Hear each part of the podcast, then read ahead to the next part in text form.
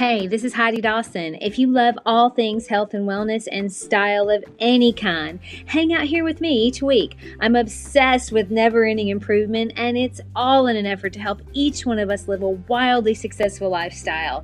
Subscribe today so you don't miss a thing. Hi, guys. Welcome to episode 217 of the Wildly Successful Lifestyle Podcast. Thanks for showing up today. It's nice being here with you.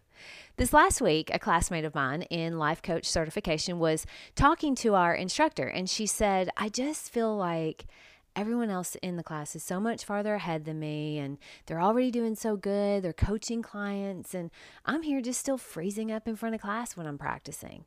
It makes me wonder if I should stay in my current job because I'm already so good at it.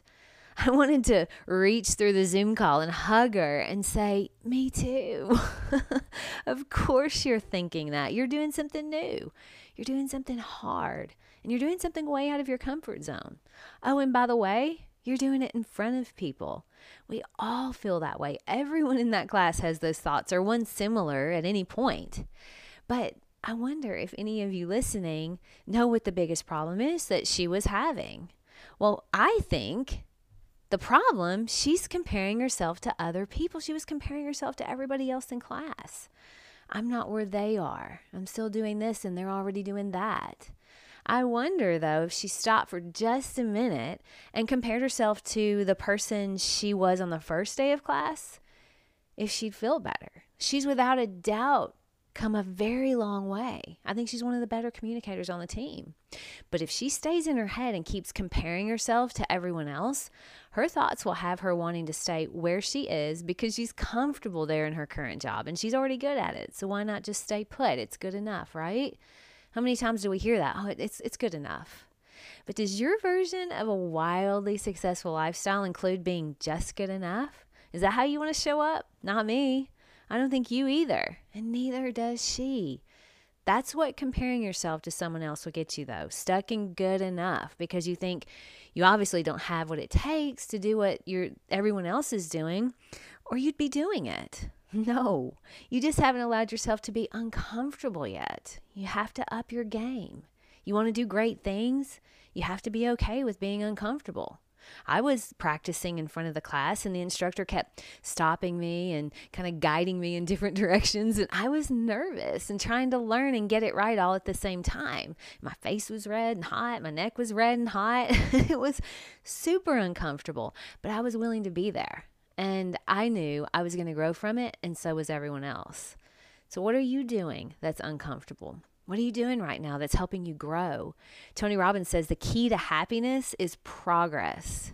Where are you progressing in your life? What are you doing that's making you better? You're here listening to a podcast entitled Wildly Successful Lifestyle. So I'm pretty sure you aren't going for average. You're not settling for mediocrity. If you aren't doing exactly what you want to be doing, if you aren't juiced to wake up and get the day started, if you're not living the life you've dreamed of, what are you doing to change that? This last week, I was doing some self coaching. I was coaching myself on thoughts that I was having about, oh, well, I should already be making money coaching. So I asked myself why. Like, why do I think that?